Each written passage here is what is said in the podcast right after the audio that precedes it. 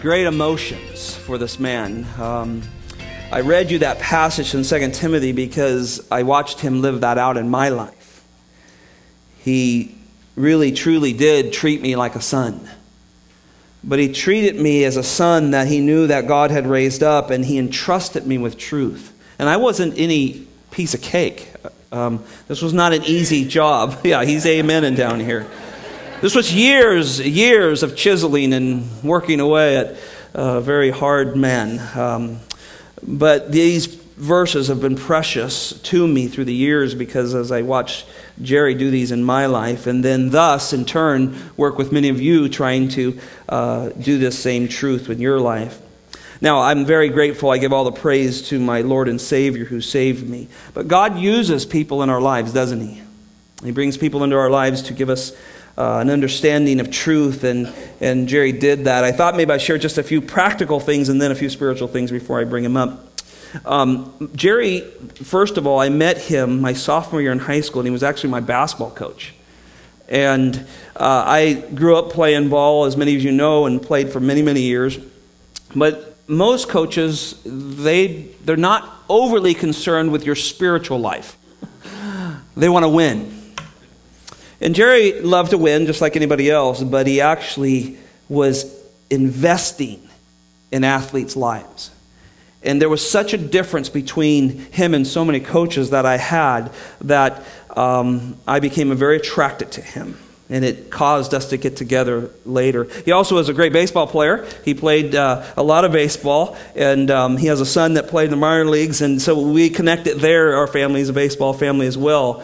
He taught me to rope. I roped my first calf and branded my first calf with you, Jerry. I don't know if you remember that. Tied him to a pole in the middle of the corral, and that was the first time I'd ever been there. I ran my first chainsaw with him. I cleaned out my first sewer with you, and then you came later to clean my sewer out with me. Do you remember that?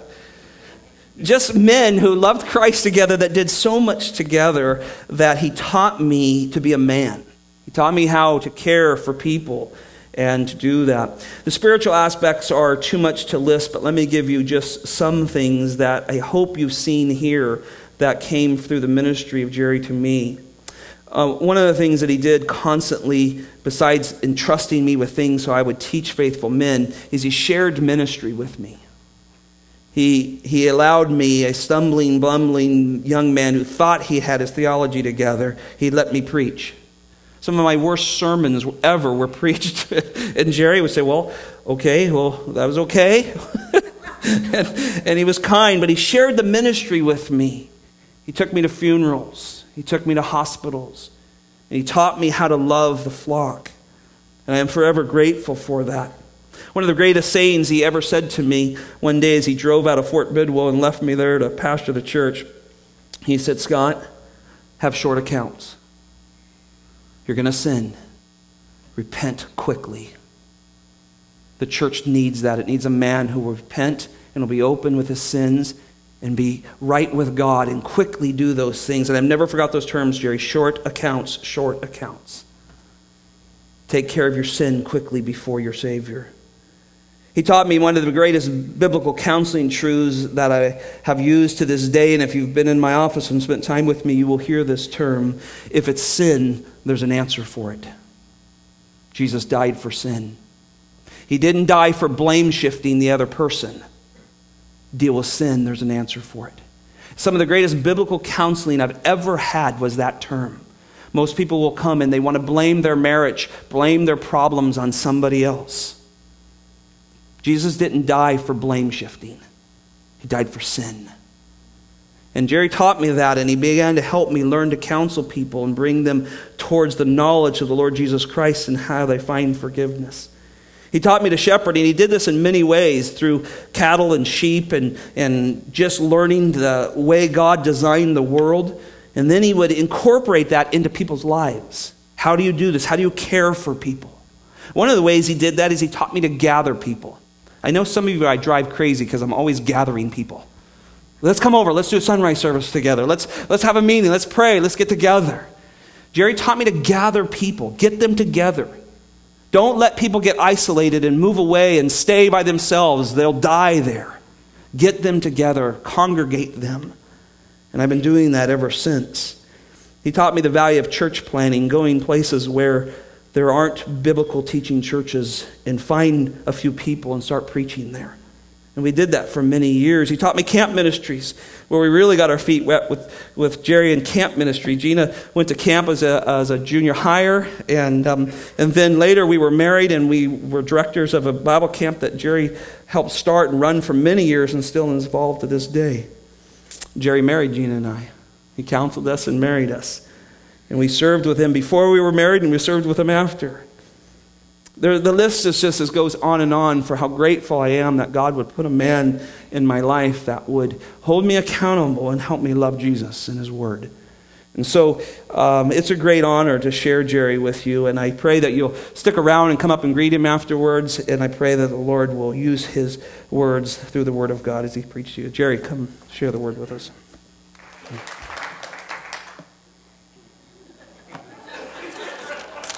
I absolutely have no idea who he was talking about.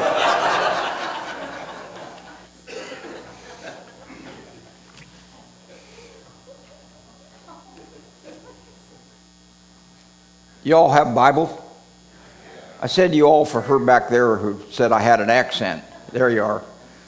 She said, where are you from? You have an accent. I'm from Redding, California.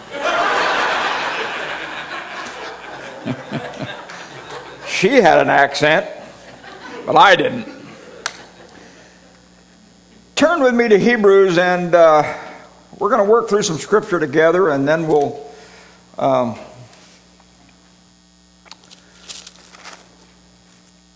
you saw this little outline on this little blue piece of paper?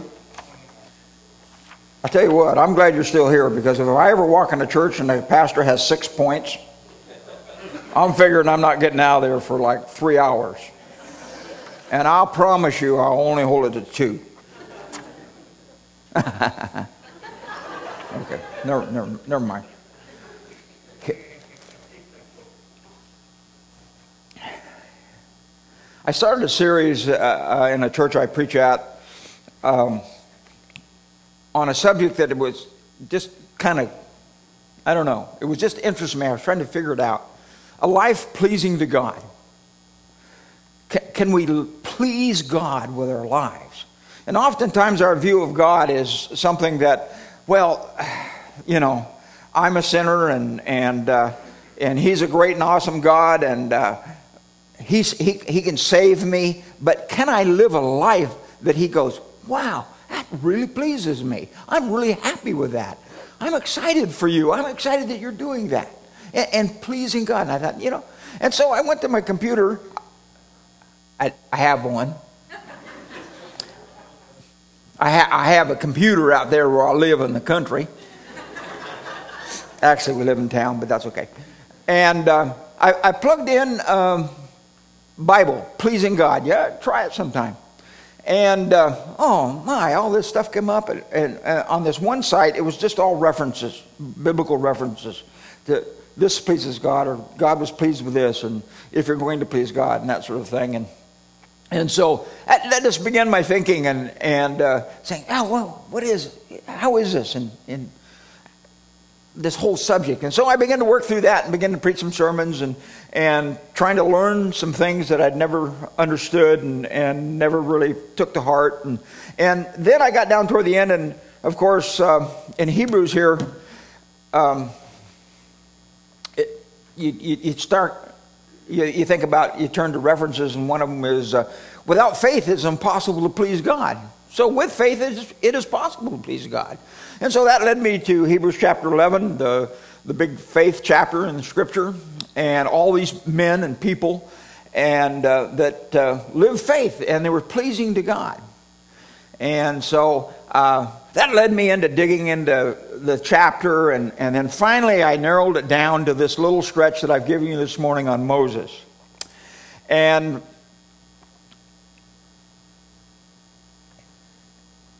now, you kind of got to understand me. I'm not real academic. I believe we should send people off to seminary, and I believe we should send them off to Bible school, and I believe they should be well taught in the church, and I believe God leads men to get our doctrine straight and all those things. But for most of us, as they teach us and we listen to them and we try to get our doctrine and our truths in a proper perspective so we don't err, but most of us need to be able to turn to the Scripture and say, let's see, I've trusted Christ as my Savior. I have the Holy Spirit in my life, and I have the Word of God, and I have a church body around me. Now, if I open my Bible and begin to read it, can I understand it, and can I kind of dig into it myself? And I've been talking to Scott. Scott's been sharing me all the wonderful, neat things that are going on here, and you're digging in the Word, and you're doing all kinds of wonderful stuff, and I'm pleased, and I'm happy to be here. But one of the things I wanted to show you was this little passage in Hebrews 11, starting with verse 23, just about Moses, is one of those little passages that as you read it, you can just go right down through the verses, and you can pick out, if you take the subject of faith, you can just pick out almost in each verse what faith does or is or the results of it. And you're going to see it for yourself. And it's a cool little study. And so I bring it to you this morning with 6 points. We'll hit on them a little bit on each one if I can. But I may weigh it a little heavy toward the beginning. And then we all run out of here before I get to the end. I don't know. But turn with me to it. And I want to bring some things to your attention. And then we'll reminisce a little bit, and we'll talk about how this has been applied in my life, and maybe Scott and Gina's life, and their boy's life, and it's an important part of Scripture. You learn something about faith and a faith life. I have entitled it "Pleasing Our Savior, Living Beyond Sight." And one of the great things God has done for us when we come to Him in faith and trust Him is to give us the opportunity to live out a life of faith, a life of trusting God, victory in Jesus. Oh, Scott gave to the song people, a couple of my favorite songs, "Victory in Jesus." Hey, that wraps it up. There's victory in Jesus. There's victory over sin. There's victory over turmoil. There's victory over death. There's victory for eternal life. There's victory in Jesus. And I love that song, and the way you've done it, did it was absolutely wonderful. Love your songs. Turn with me here to verse 23. And you can take your pen, and if you mark up your Bible, or you can do it here on this little piece of paper. And you start reading, if you get into the beginning of the chapter, we won't go to it, but in verse 6 it says, "And without faith it is impossible to please him, for he who comes to God must believe that he is, and that he's a rewarder of those that seek him." So, if you want to please God, you live by faith. That's one of the ways to please God, by trusting Him, by believing His Word, but not only believing it in our head, but moving it out in our actions, putting it into everyday practice, okay? So, when we start here, it says, "By faith Moses, when he was born, was hidden for 3 months by his parents because they saw he was a beautiful child and they were not afraid of the king's edict."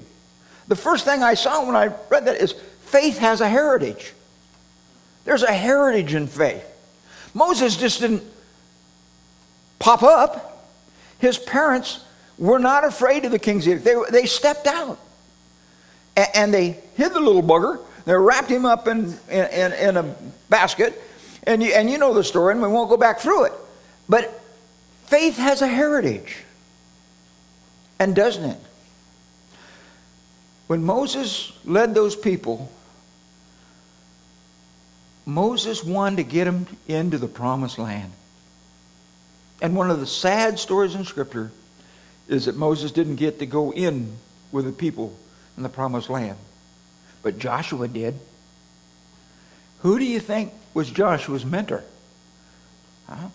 Joshua didn't all of a sudden was faithful. He had been mentored under Moses. And so Joshua ends up leading him in. And I think as I try to picture myself as being in the shoes of Moses and having to put up with those people for 40 years and all the misery that they caused him and all the trouble that he had and his faithlessness sometimes, And yet he gets them to the door and he can't take them through it. But I believe that he had a great joy when he saw Joshua take him in. Because Joshua was his study. And he took him in. Faith has a heritage. If you've been privileged enough to be raised in a home where parents trusted Christ, what a wonderful thing that is. We build on those things. My grandpa and grandma, just a little family history, farmer, rancher, on my mom's side, four daughters in 5 years. And my mom was the youngest one. And so he was raising them out on the ranch, and then they, a few years later, they had a son. And he was the apple of my grandfather's eye. He was a wonderful kid by all his history and family records. He was a wonderful kid. He grew up, he was a breeder of animals and raising excellent stock. He was a horseman. He was intelligent. He became a lieutenant in the Army and entered World War II. A grandpa or a dad who had four daughters, and then finally the son that was going to take over the ranch and didn't make it through World War II. Following his death, a flood came and took off part of the ranch. And the very rich part of the orchards and things, and that flood kind of wiped out the ranch. And of course, I wasn't born yet. I didn't know all these things. I learned them from history. But who was it when I was in junior high that was my Sunday school teacher? It was my grandfather. I never heard a bitter word from him about the loss of his son. I never heard bitterness about the loss of the flood, from the flood. When I was in junior college, I played baseball, and I didn't have a car at the time, and so I had to live in town. And I lived in town with my grandpa and grandma. And I spent a lot of evenings with them, and they'd sit and talk and whatnot. He developed a bunch of stuff. He did a kiddie land. He did a recreation park in Redding and a lot of things. He became a county supervisor and all that kind of stuff, which is all good, but not germane here to what I'm talking about. As I spent evenings with them, I never heard a bitter word about the loss of their son. I never heard any bitterness about the past. I always heard, "Seek ye first the kingdom of God and his righteousness, and all these things will be added unto you." What a heritage. What a heritage. And you have an opportunity, if you're a believer here, and if you have children or people that you influence around it, you have a responsibility. You have the privilege of leading them in a faith walk. And if you're questioning God, and if you got bitterness in your heart, and if you're doubting God, and it shows up in your conversations and your actions, those that can follow you, they go, "Wow, maybe this doesn't work out so good. Maybe this doesn't work out so well." Well, I often look back and think in those formative years when I was in at junior college, what if those evenings were spent with my grandpa talking about how awful it was and how bitter it was to lose his only son? And if they sat around in the evening and talked about those things and what a bad hand they'd been dealt with in life. No, that's not how they talked. They talked about the grace of God and the mercy of God and how awesome it was to follow God. And they encouraged me to do that as well. We have a chance to mentor people. And Scott says some awful kind things. Some of them were true. Most of them were embellished. He has a way of embellishing. You maybe never knew that. But I met Gina. She was an 8th grader up at camp, at junior high camp. She was in 8th grade, and she was going through it. Her family was going through it. And had an opportunity to have a ministry in her life at that point in time. And then later, in coaching, I come acquainted with Scott. And I love Gina, and And then I love Scott.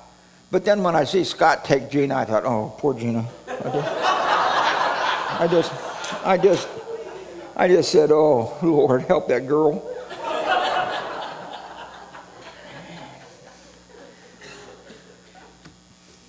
Isn't the Lord good?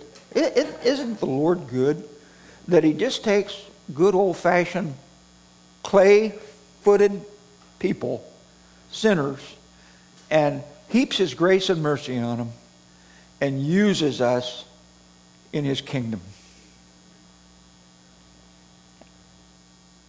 For by grace are we saved through faith. You know, it's a gift of God. It's not of ourselves. But the next verse is, he's prepared works for us. Ah, that's awesome that he gives us that. So there's a heritage in faith, and we can start that heritage. Maybe you're not a Christian. Maybe some friends have invited you to come here, and you've been looking at me. You guys are weird. You go to church every Sunday, and you know, you're kind of weird. And you say, "Well, come on, guys." So you come to church with them, and you come in here, and there's a bunch of people singing at the top of their voices, singing these songs, and acting like they're having a good time, you know, and they are. And you look at that, and you go, "What's that all about?" Well, I'll tell you what. Jesus is inviting you to take a faith walk. Step out and trust him and see what life's about when you're trusting Jesus. Look at Hebrews chapter 12. Just flip over a page on. Chapter 12, verse 2. Fixing our eyes on Jesus, the author and perfecter of faith, who for the joy set before him endured the cross, despising the shame, who sat down at the right hand of the throne of God. There's joy in following the Lord. There is. There's excitement.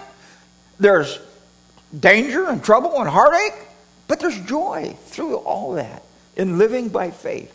Living by faith. Well, let's look at the next verse.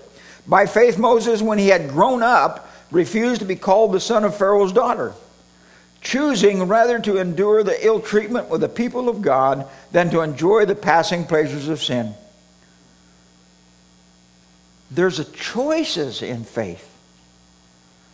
You see, the sovereign will of God always acts in concert with the responsibility of our own decisions. Our responsibility to make decisions.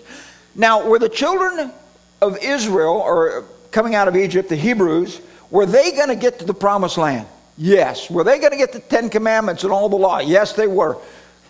Was God going to see them through? Yes, they were.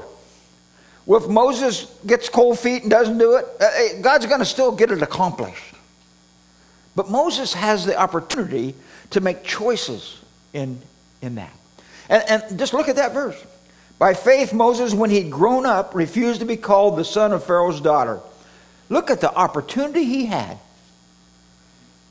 Look, he had all the wealth and fame and power that you could have as a royal person in Egypt. And he said, nope. What's that next verse say? Choosing rather to endure the ill treatment with the people of God than to enjoy the passing pleasures of sin. Young people, let me tell you this. You can have a faith heritage. Your parents can be faithful to the Lord, and you can grow up watching that. And you can grow up enjoying a home that may not be perfect, but the husband and wife, your mom and dad, love each other, and they follow the Lord, and they sin, and they problem, they confess, and they go on in life, and you can tell that they have a faith walk with Jesus. But there comes a day when you have to choose. It's not your parents' faith any longer. That'll only take you so far, but it won't take you very far. It can get you to introduction to Christ. It can get you to introduction to his word. It can get you to introduction to other Christian friends and influences. But there comes a day when you have to look at the Lord Jesus yourself and you say, I'm not going to take the passing pleasures of sin over a life of Christ. That's what Moses does here. By faith, Moses, when he had grown up, refused to be called the son of Pharaoh's daughter. You could put a little plaque on your office or over your kitchen or wherever there's a good place to put a plaque. And you could put, this would be really sad, but you could put, I choose to be the son of Pharaoh's daughter. I choose to enjoy the passing pleasures of this world. You could do that. And sometimes that happens. Not many people put that plaque up, but all the rest of us can read it. It's still there because that's the choice you make. But what did Moses do? Choosing rather to endure the ill treatment. He not only goes from not having prestige and power and wealth and fame, he goes from that to the ill treatment with the people of God, rather to enjoy the passing pleasures of sin. Now there's a couple things that are pretty interesting. One of them, it says pleasures of sin. The Bible makes no, is not, never denies that sin is not fun for a season. Selfishness and all that brings. No. It says, but it says those are passing pleasures. They'll fade away. The choice that we can make is to, Moses made, was a very clear choice. You know, today I, we let's be careful with our children and other young people that we work with, that they understand what it means to be a Christian, what it means to follow Christ. It's not just when you. I come to Christ when I was about 6, okay? And so hear me when I say this. It is not just, well, when you were 6 or 10 or 11 or whenever, you asked Jesus into your heart, so you're saved and you can go live however you want to live. No. No. You can have a false idea of what it means to be saved. Now, that... If with that you say when you ask Jesus in your heart, if you explain what that means is, that means Jesus becomes the focal point, the leader, the Lord in your life. You're trusting Him with your life. That's what it means to believe in scriptural terms. To believe is to trust Him. Trust Him. But it's pretty easy in this whole world to say things that sound Christian, but in our heart there's not. My favorite ad on TV right now, and if you watch a lot of sports, which I do, my favorite ad is the three ladies, and what her name's Beatrice, I think, and she's talking about insurance, and she says, I went on vacation, I saved a ton of time because I posted the pictures on my wall. You've seen that one, and she points at the wall. And she got all these vacation pictures up there. And this other little old lady goes, oh, I like that one. You know? And then this other lady sitting over here says, they're talking about saving money on insurance. And the other lady says, well, I save more than that half the time. And this Beatrice looks at her and says, I unfriend you. And it just is, you got to watch it. Because then this older lady that gets unfriended stands up and she says, that's not how it works. That's not how any of this works. See, the one lady's got life all figured out. You know, you put the pictures on your wall. It's not the Facebook wall, but she puts them on her wall. She unfriends the gal. You know, she's got all the terminology. She's got all that. But the other lady knows that that's not how it works. That's not how any of this works. And every time I watch that and I think about that, a spiritual application of that.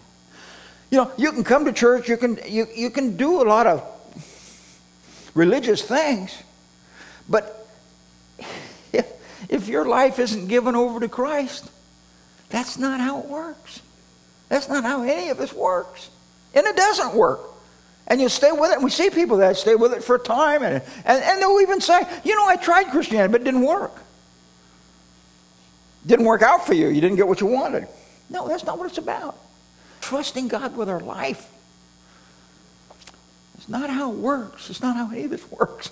I love that ad. It's choices. It's not only that initial choice of faith, but it's continued choice. Look at all the choices Moses had to keep making with these people. And that's the way it is in life. You start out a life by faith, by choosing to follow the Lord, and then he's going to give you another test and another test and another test. And James tells us the testing of our faith is more precious than gold. Why? So we can make another faith decision. I'm going to trust God in that. I'm going to trust him in that. It's in my marriage. It's in my business. It's at school. It's in witnessing. It's in whatever it is. You make the application. God's will here. I'm going to trust in it. You step out in faith. And it's great. It's joy. Well, anyway, let's keep going. Verse 26. Considering the reproach of Christ greater riches than the treasures of Egypt, for he was looking to the reward. See, you go down through these verses. He was hidden, and then he was choosing, and now he was looking for the reward. Faith always has a forward look. Always has a forward look. It really does.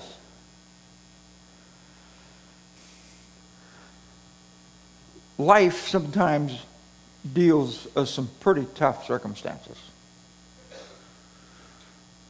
We can think of overseas, and we can think of other countries where they're martyring Christians and killing pastors' wives and just all kinds of horrible things.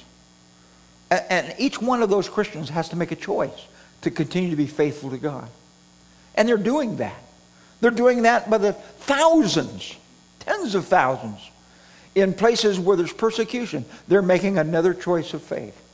They're in some tremendous persecution and terrible circumstances. But right here at home, we end up with sometimes some real difficult things dealt to us. You know, I always go back to just that one little phrase that's in Scripture. The rain falls on the just and the unjust alike. What's that mean?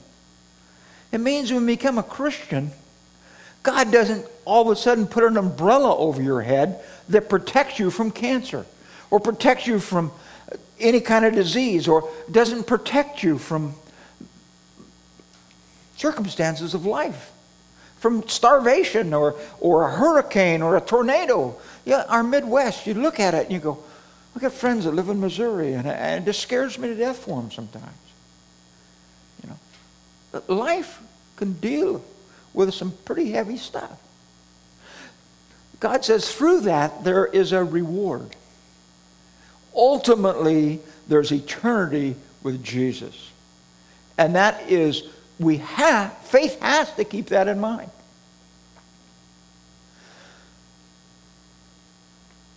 You can say in the flesh, you can say, why me, Lord?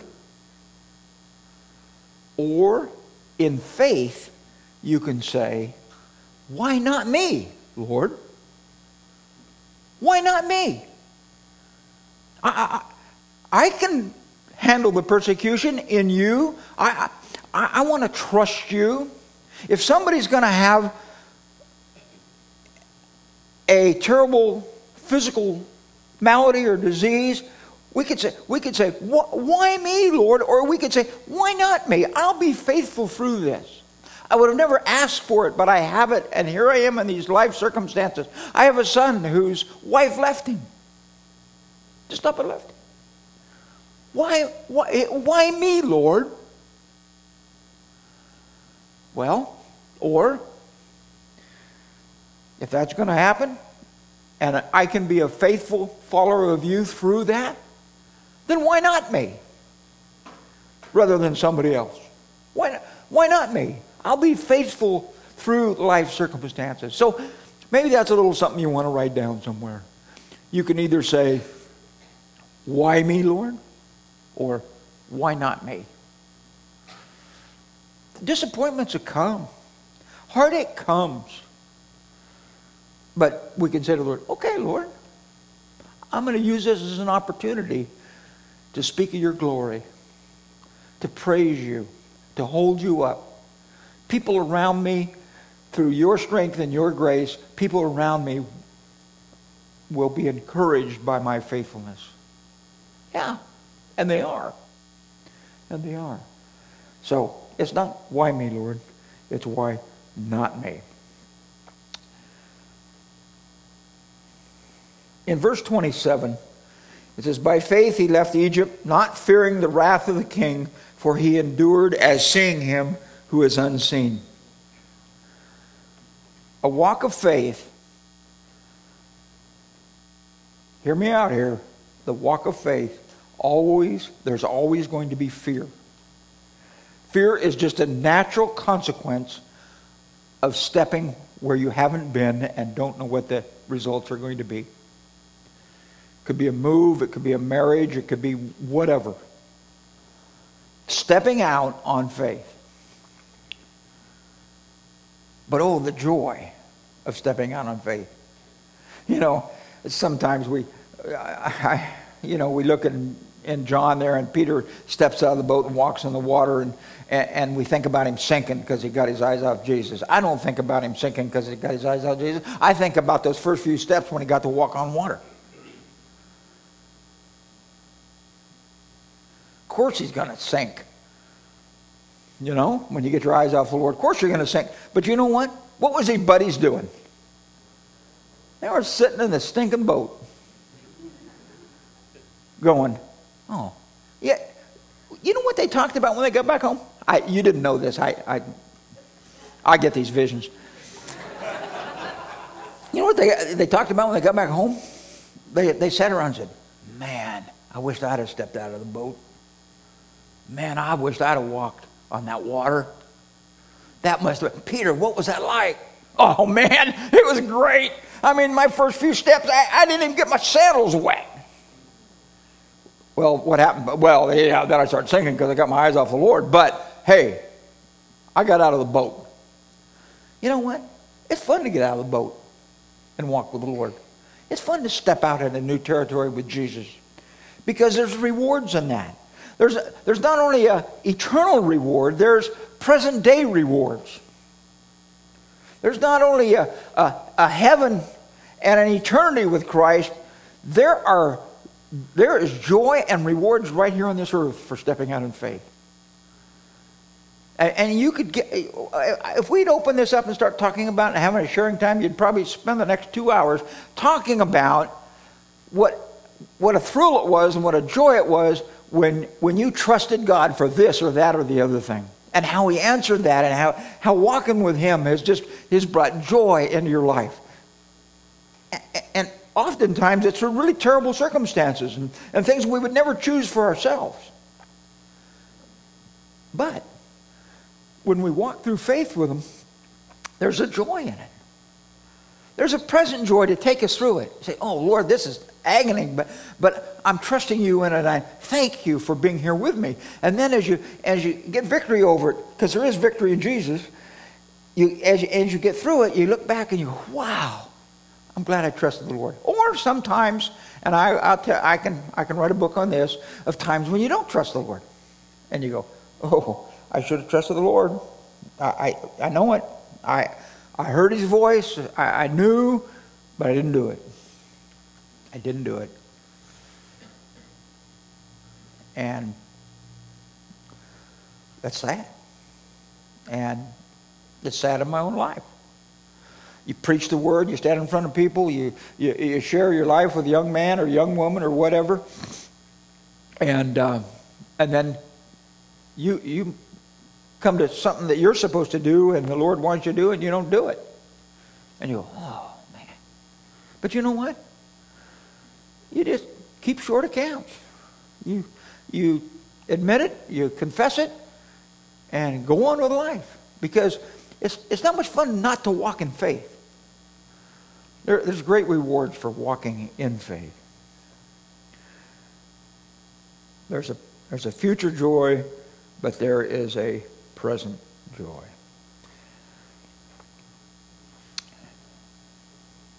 Come back to fear again. By faith he left Egypt, not fearing the wrath of the king, for he endured him as seeing who is unseen. There is power in faith. There's power over fear. Don't let fear stop you. Recognize it's there, but recognize there's another day. If I step out with the Lord, there's going to be joy in that. Well, look at verse 28. By faith he kept the Passover. I love this passage of Scripture because it's one of those passages of Scripture that you can just sit down and follow the verbs through it and see what's happening, and it just shows you, it gives you a good description of all the things, or not all of them, but a number of the things that a faith life does. By faith he kept the Passover and the sprinkling of the blood. Hey, Moses, tell you what you need to do. You need to kill a lamb. Tell each family to kill a lamb and take the blood and put it on the sides of your doors. And the death angel is going to wreak havoc in Egypt, but it's going to leave your family alone. Oh, really? That's dumb. By all means of our thinking, that's stupid. A lamb, blood on my doorpost, and a death angel is not going to come to my house. I don't believe it. I'm not going to do it. Well, that would have been a bad choice. Or I'm going to say, well, maybe it doesn't make a lot of sense. The way I've been raised, the way I've been taught, the way I even read the Bible when I was young. Maybe it doesn't make a lot of sense, but I'm going to do it. I'm going to put that blood over my door. Well, what is the Passover a picture of? It's a picture of Jesus going to the cross for us. And you may have been raised in a home or in a culture where you were taught that if you wanted to find favor with God, you had to do this and do that and do the next thing, and see if you could be good enough to please God. And you get to reading the Bible, and it says, well, Jesus Christ went to the cross for you. And what you do is you believe that. You trust that. You put your life, you stake your life on the fact that he died for you. Your sins are forgiven, not because you get better or did better or do better. Your sins are forgiven because Jesus took them to the cross. Love your songs. All speak of that. And maybe that's foreign for you from your culture or your background. Well, shouldn't I have to do this, or shouldn't I? I mean, how can God just forgive me? Well, go back to the Gospels and see him in the Garden of Gethsemane. That word is crushing, the Garden of Crushing. It's because they crushed the olives there and they crushed the grapes, there. And Jesus went to that garden to be crushed.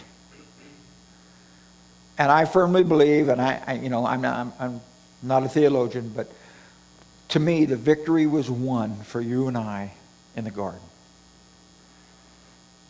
I think the crown of thorns and the beatings and the nails in his hands and the sword in his side and the agony of the cross paled, if I may say this, paled in comparison to the garden.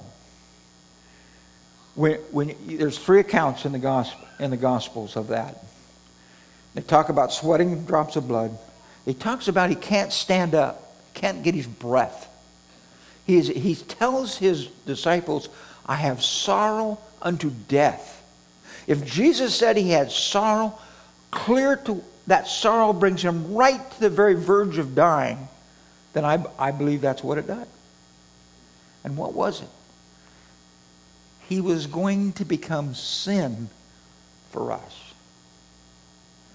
Can you imagine the creator, God of this universe, Son of God, taking on every vile, awful sin of the human race?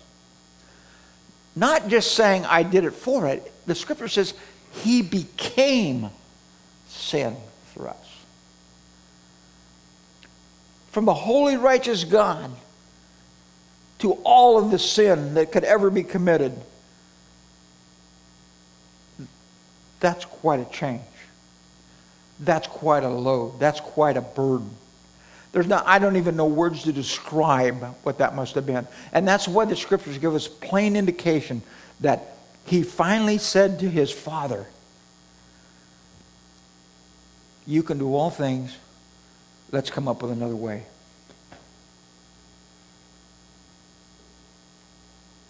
What could bring the Son of Man, Jesus, to that?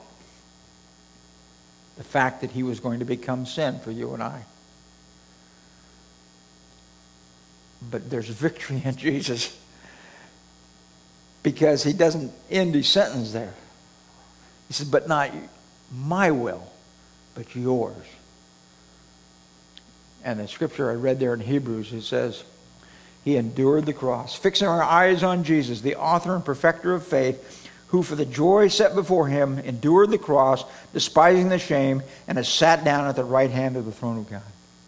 He went through with it. He went through with it for us. And I just praise God to hear from Scott and Gina how Jesus is held up here. His sacrifice is held up for us. The gospel of Christ. You know, there's a lot of neat things that we could talk about in the Christian experience, and we need to be educated on all the things that Scripture tells us, but at the center of all has to be the cross. And it thrills me beyond what you might understand to know that Scott and Gina and the boys live that out in their life. They live that out in their life. Not perfectly. Don't know anybody that does. But by God's grace, they're faithful to that provision of faith. And I just suggest and make an invitation to you this morning that if you've never come before Christ and said, you know what, I need to trust you. I need to give my life to you. I need your forgiveness. I need you to take care of my sin. I don't know. It seems too simple. It's like killing the lamb and putting the blood over the doorpost there in Egypt. I don't know how much sense all that makes, but that's what God's Word says. And so today, where I sit, I'm going to say, Lord, from this day forward, I'm going to put my trust in you. I'm going to share that decision with a friend of mine. Let him know that I'm no longer on the outside. I want to be your son, your daughter. I want to be in the family of God. I want to live by faith. I want to trust you. Then let's go to verse 29. By faith, they passed through the Red Sea. You know what I like about that phrase? It's not the passing through the Red Sea. It's the they. That's what I like about that. You see, when you step out in faith and you follow the Lord, there's a procession of faith. That's why I said that. The procession of faith is in verse 29. One of the great joys of following Christ is seeing other people come to Christ. Just seeing their sins being forgiven. The burden lifted. The joy that comes on a life that knows that they've been forgiven and that the Father, Creator God of this universe, loves them and the Son has died for them and all is well. That's how it works. That's how it really works. There's a procession. And I would suggest again to young people, there's a lot of exciting and wonderful things that you can do in this life, and you can look forward to them. And it could be ball, or it could be music, or it could be business. I don't care what your name, what your thing is. But there isn't anything like seeing people come to Christ because you've shared it with them. You've lived it with them. Everything pales in comparison to that. Everything.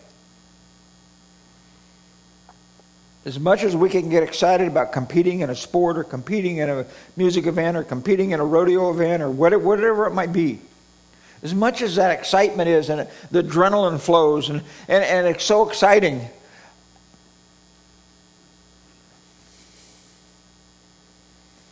I can't remember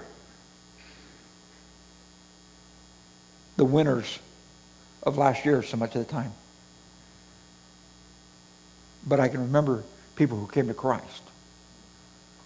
You see, maybe I forget who won the World Series. Maybe I forget, but I don't forget who won the Kentucky Derby and also the Belmont Stakes. Huh? California Chrome. Huh? Is that cool? It is to me. I just get a kick out of a $10,000 horse whooping the tar out of $10 million horses. I don't know.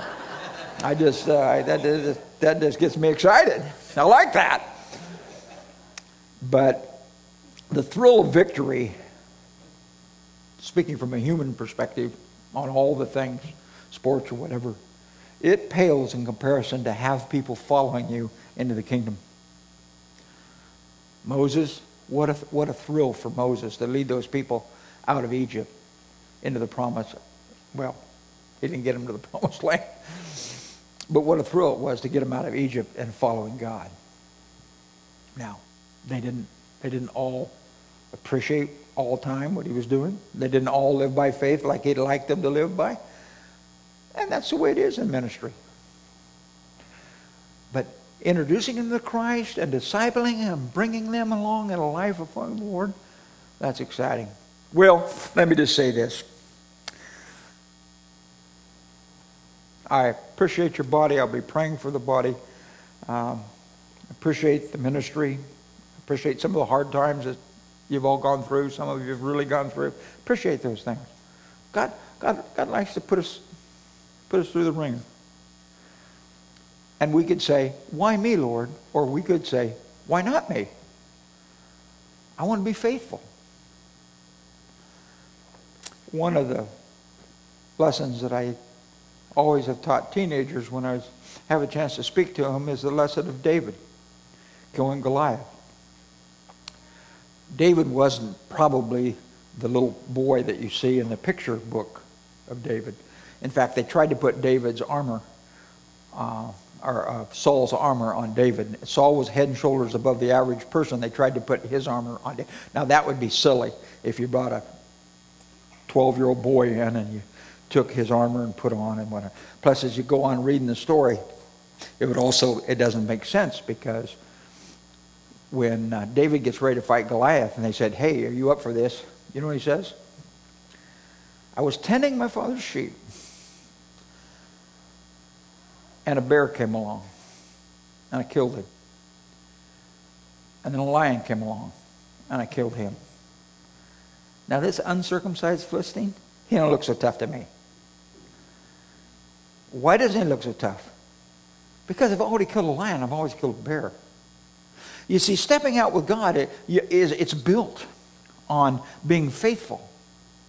If you're faithful, in fact, that whole story about when David brings his food up to his brothers who were, and this got him into the whole battle, it says he left his sheep, his father's sheep tended. He left his chariot or whatever it was. He left it tended. He was faithful in what God gave him. He's faithful in the bear, killing the bear. He's faithful in killing the lion. And then God gave him Goliath. And then he gave him a lot of other things after that. There's a procession. There's a procession of trusting God, and there's a procession of folks that are going to follow us through. There's a heritage of faith. Yes, there is. We need to live that heritage out for our children and those around us. There's choices of faith. There's an initial choice, but there's a continuing volume of choices for faith. There's rewards of living by faith. There's power over fear. There's victory and power over fear in faith. There's the provision of faith, and that's in trusting Christ. And there's people that will follow us in that. And I pray for you here. I pray that God will lead you. I pray that as you look around and trying to decide what God's doing with you all and working at that in your own families and your flock groups and churches of gathered body, that next year, following year, there'll be a number of people following you. As you follow Jesus, they follow you. And then they know Jesus, and then other people are following them. What a blessed privilege that is. Our Father and our God, we thank you for your grace, your mercy. We thank you for your word. Lord, we'd be so lost if we didn't have the instructions of Scripture. We couldn't get to know you if you hadn't written down for us these wonderful and sacred Scripture, that we might come to know you. Thank you, Father, for the Holy Spirit and the still small voice that works within us, working on the Word of God, how your Spirit convicts us and leads us. And Lord, this morning I thank you for the joy of the life of faith, of trusting you with our lives, of stepping out into new territory. Maybe it's off to college or wherever it is. Maybe it's a new job or maybe it's a new way of living in your own home that you've never done it that way before. But now you're trying to trust Christ with your life. And so you're stepping out in new territory. And maybe you're worried about whether the income will be there or whatever. And Lord, we just thank you and praise you that people can step out in faith and that you'll reward them. You are a rewarder of those that diligently seek you. And we thank you and praise you in Christ's name. Amen.